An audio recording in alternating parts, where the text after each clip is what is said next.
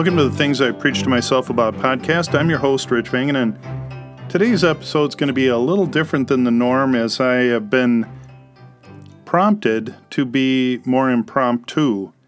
In other words, taking some of the topics that God's been laying on my heart, impressing upon me, trying to get me to learn something, and instead of just typing it up in my normal, printing it in my, uh, my uh, blog, and then just basically reading it on the podcast, um, really it was just stated, just let it flow. And so that's what I'm going to do today as we talk about a little bit about salvation and that tough word for a lot of us, assurance. Now, many of us here in our walk of faith struggle with assurance. Am I saved? Is God really hanging on to me? Why do I still have the deepest struggles that I still do? Because I basically am flying by the seat of my pants sometimes and kind of doing my own thing willy-nilly and not really just filled with that spirit that's prompting me to walk pious and holy and righteous in all things. And quite honestly, I've had a lot of that just like so many others. Mine's always been, why am I suffering from forgetfulness a lot of times? You know, how come I'm not remembering God in my day-to-day walk? Reading the scripture and not just, it just doesn't absorb and I'm just not, boom, I can recall scripture instantly. And so my forgetfulness is, it's probably based on a kind of a subconscious rebellion and a disobedience to God, which we all have. I think it just manifests itself in various different ways. And for me, one of those ways is just I am constantly forgetful and forgetting God in my day-to-day. But when you have that struggle, I think oftentimes, you know, we we sometimes question, and this is where that term assurance comes into, is, am I saved? And there, I'll just state right now, there are a billion different observations from some of the greatest theologians in the world, in history, that have all looked at it from various aspects and various aspects. You know, can you lose your salvation? You know, once saved, always saved, all these different arguments. And to be honest with you, I am not going to try to give a definitive, theological, biblically accurate, one hundred percent, this is how it is answer, because I don't know. And I've listened to countless numbers of preachers and readings on this. And I came across something uh, a few weeks ago that I thought was quite interesting. I was listening to uh, Derek Thomas from Ligonier, who was doing kind of a guided tour of the entire Pilgrim's Progress book from John Bunyan. And it was really awesome because maybe like you, I've read the book several times. I've listened to the audio narrative of it several times, and it's obviously like the second best-selling thing ever since the Bible. And it really is the perfect allegory of our Christian walk in so many facets and so many ways. So it's been studied by the greatest minds and read to children throughout history. But there's a portion in there that I guess I never really paid attention to, and Derek Thomas brought it up, and it was really kind of neat. And it was when Christian was in the interpreter's house, and the one of the the things that he was showing him to help him learn was the I think the the fifth the fifth room, and it was a man in an iron cage. And this guy is sitting in this iron cage, and he's just woeful, and everything is just bad. And and it was really, the way they put it, kind of really got me thinking a little bit about this salvation and assurance, which is a struggle. Now, in this struggle, it's it, it really comes down to, you know, a lot of people point right to Hebrews chapter six and chapter ten. And chapter six, you know, it talks about Uh, that, you know, once they've they've tasted the heavenly gift and shared in the Holy Spirit and have tasted the goodness of the Word of God and the powers of the age to come, and then have fallen away, to restore them again to repentance, since they're crucifying once again the Son of God to their own harm and holding him up to contempt. So basically it's saying, you've tasted it, you put your hand to the plow, you turned around, you pulled a Lot's wife, and boom, you're done. That's it. Well, if that was the case, then I'm wasting my time. Because if that was the case, I lost my salvation long ago. And if that was the case, so have so many others. But it's it's been the struggle, because people are always wanting that comfort feeling, that knowledge of knowing that everything is groovy and I'm secured in the kingdom of God and I don't have to fret anymore. And that would be a great thing if that's how everything worked. In a perfect world, it would be black and white and everything would be wonderful. So I think John Bunyan's character at the interpreter's house really kind of shows up something, because Christian basically asks him, how did you get in this condition? And the guy says, you know, I left off to watch and be sober. I laid the reins upon the neck of my lusts. I sinned against the light of the word and the goodness of God. I have grieved the Spirit, and he is gone.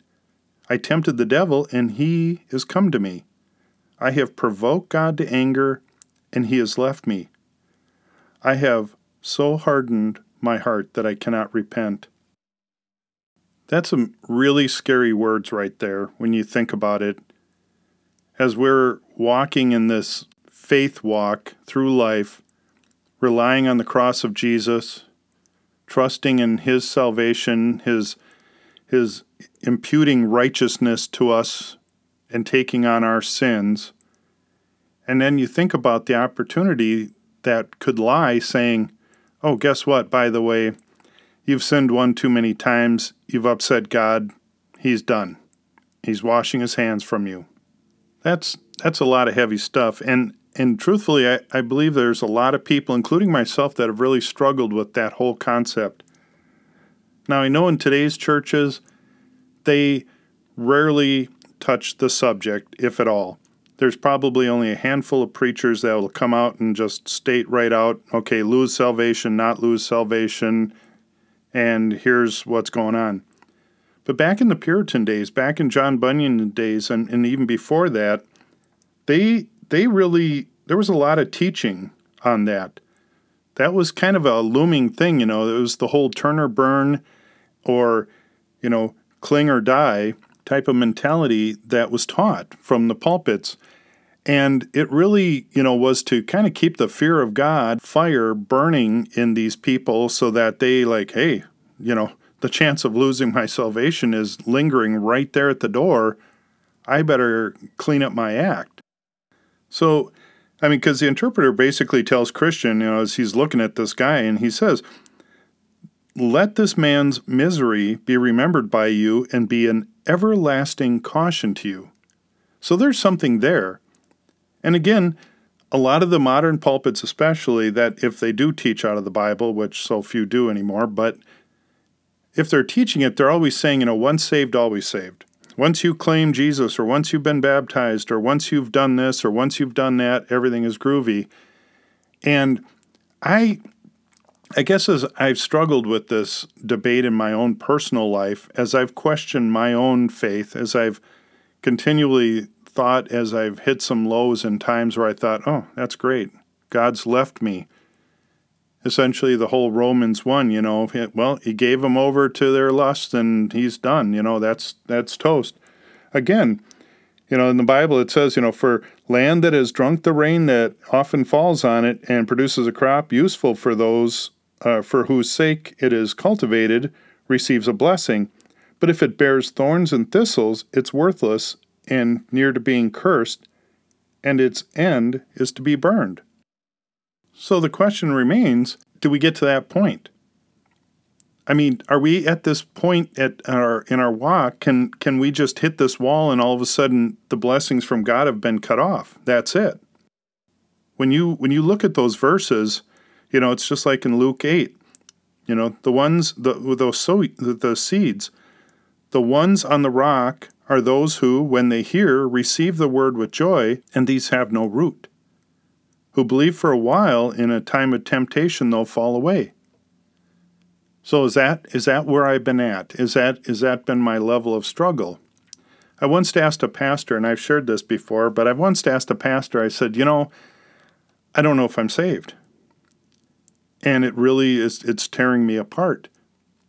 And he said, well, the first thing I'll tell you is the fact that if, if you're worried about it, then you're saved. Because if you weren't saved, you wouldn't be worried about it. Now, I'll be honest with you, that was super comforting to hear that in that respect. Lord knows that I overthink things so many times, and I can sit there and run circles around the same argument and drive myself batty doing it. But when it comes to these super controversial things, and especially, you know, being a quote-unquote modern Christian in this modern westernized age where you want everything black and white, and you want everything with comfort and assurance and all this softness. To hear those kinds of words is a big plus, but there are caveats to this whole thing, and when we look at Pilgrim's Progress, when we look at Hebrews chapter six and chapter ten, when we really dig deep into this, there's still a reality there that's in Scripture that we have to take heed to. Because it's obvious that within the Bible's pages, there are a lot of warnings. And again, I've referenced Romans chapter one. And it gets to the point where you got people that are, you know, like, you know, putting your hand to the plow, but then turning around. Being that seed where you go, oh, yep, this is really great, but I'm not producing any fruit. The fig tree, that was cursed by Jesus. All the references to putting the axe to the root, separating the wheats and the tares and, you know, burning up the bad stuff, you know.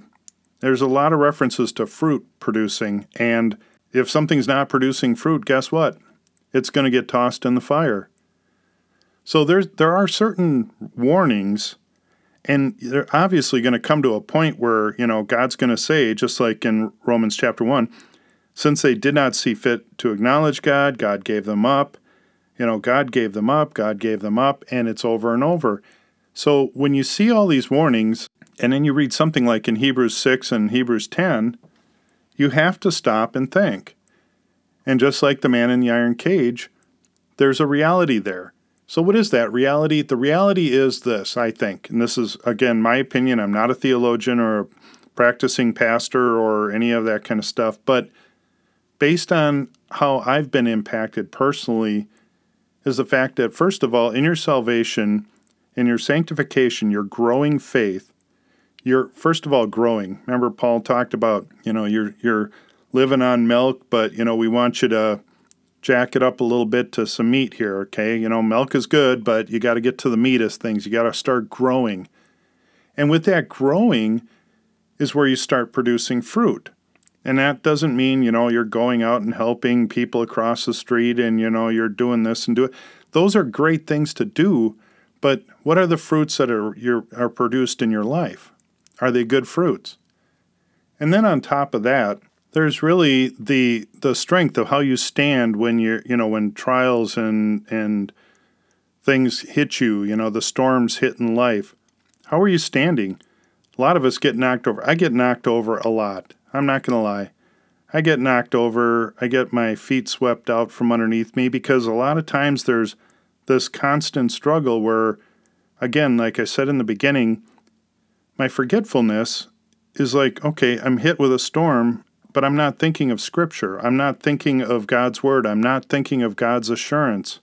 So is it, you know, is it showing perseverance in the midst of your trials and temptations? So as you can see, there's there's a lot of different facets, but that sanctification is you're growing. You have to be growing, and if you're not growing, then you need to really stop and reevaluate, because that growth is going to strengthen that faith and really dig those roots in deeper. And if it's bothering you, kind of like that pastor told me, that's a good thing, because that means that you are questioning and wanting to dig into it, which leads me to that word I used, and which really comes down to Christian's example of the man in the iron cage.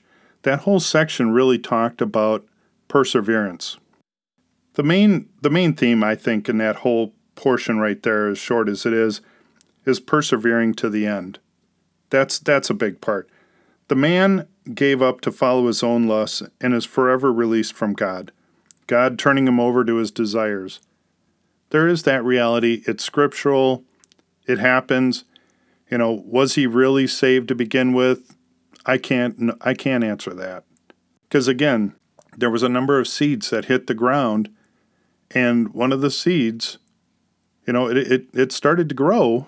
It was excited. It was excited in the faith, but it didn't. So, you know, we look at like Lot's wife. She looked back into the world. And then there's probably the greatest example of somebody that was there that I, I believe had that had this genuine faith, but fell away. And that's Judas Iscariot. And we can't discount the reality of that. Some some will argue, again, I'm not getting into the theological debates, some, but some will argue, uh, oh, he never really, he, you know, he was just going along, he was a false prophet, blah, blah, blah. I, I, I think personally, he was there, he was walking the walk, talking the talk, he was genuine, he was there. And I think that, you know, there was that, but I think he hit that point. He hit that point where he put his hand to the plow, but turned around and decided that his lusts of the world, his lust of the flesh, lust of the eyes, pride of life, those were the more important things. He cashed in serving the Creator to serve the devil. And we can always take a look back to the very first pages of the Bible. Adam and Eve were walking with God. You couldn't ask for any more utopia-type world where you got two people walking in the faith of God. But why did Eve fall into temptation? Again, a great theological debate, but why? Well, because we're not perfect, and we're going to make mistakes. And we do have a level of we're making a decision. I've I've made a lot of decisions that I've later regretted. I've made a lot of decisions that I've fallen down a rabbit hole that has caused problems in my life. And, you know, we all do it. Eve made a decision.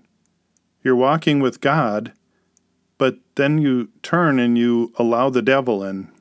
And that's essentially what happened. And I think Judas did the same thing. He was walking with God, but then he caved in to his own lusts, his own temptations, his own passions, his own desires, and God let him go. In the Garden of Eden, God could have snuffed out the serpent, the serpent which was the devil. God could have done all that. But there, there is a level on our shoulders that we have to bear. This, this easy believism thing that, that seems to be really prevalent in so many big churches today, I think is a, is a load of garbage. To sit there and think that you can just sit back on your own laurels and say, oh, I believe in God and I read the Bible once in a while and I go to church and everything's gravy, I think that comfort level is extremely dangerous. Their foot shall slip in due time, as it says in Deuteronomy. Romans one and Hebrews six and Hebrews ten and various other scriptures would not have those warnings about perseverance to the end. And that's to the end. So there's this level where we're sitting back and we actually should be standing up, grabbing every tool in the toolbox, every weapon on the on the shelf, putting on that armor and gearing up, because there's a potential for great loss here. And if you're sitting back on the couch and, you know, watching a YouTube video once in a while or going to church once a week or, you know, doing all that thing, thinking everything's gravy. Well, again, you know, Adam and Eve, they both lost the garden. Lot's wife, who was, Lot was a, a righteous man. And, you know, so she was standing firm on the foundation, you know, believing like Abraham and all that. And yet she looked back. Jesus said, you don't, you put your hand to the plow, guess what? That's it. You stick with it. He wouldn't have told the parable of the sower and the seeds and the different conditions if it wasn't important. And Judas was right there with the other eleven, because I'll tell you what, the twelve apostles were sitting around with Jesus on the last night, and Jesus said, one of you is going to betray me.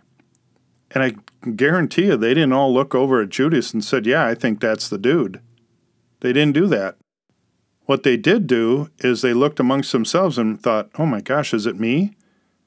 Because they were questioning their assurance.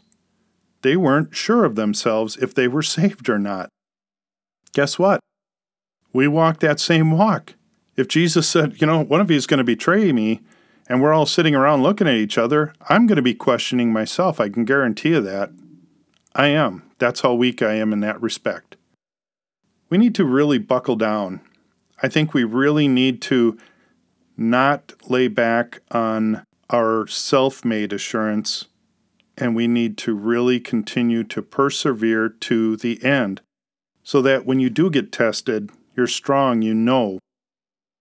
Count it all joy, my brothers, and this is in James, when you meet trials of various kinds, for you know that the testing of your faith produces steadfastness, and let steadfastness have its full effect, that you may be perfect and complete, lacking in nothing. And if any of you lacks wisdom, let him ask God, who gives generously. So we're not to be this double-minded, unstable. We are supposed to be strong, rooted, confirmed, assured, and persevering to the end. Like Paul said, I got to persevere to the end of this race. Paul was striving physically, mentally, emotionally, and spiritually every single day to have that assurance. And that's what I got to do. I have to do that. I don't want to be that man in the iron cage that so easily falls away, because I think it can happen. Again, I'm not going to get into the debate as, you know, once saved, always saved, but I think that easy believism is hogwash. And I think we really need to evaluate our standing and be more zealous, striving for that pious righteousness, and filling ourselves with the Word of God daily, always being ready to give an answer for the faith that we have inside us. Well, this has been Rich Vangin freewheeling, and I'm just letting you know this is what's pouring out of my heart.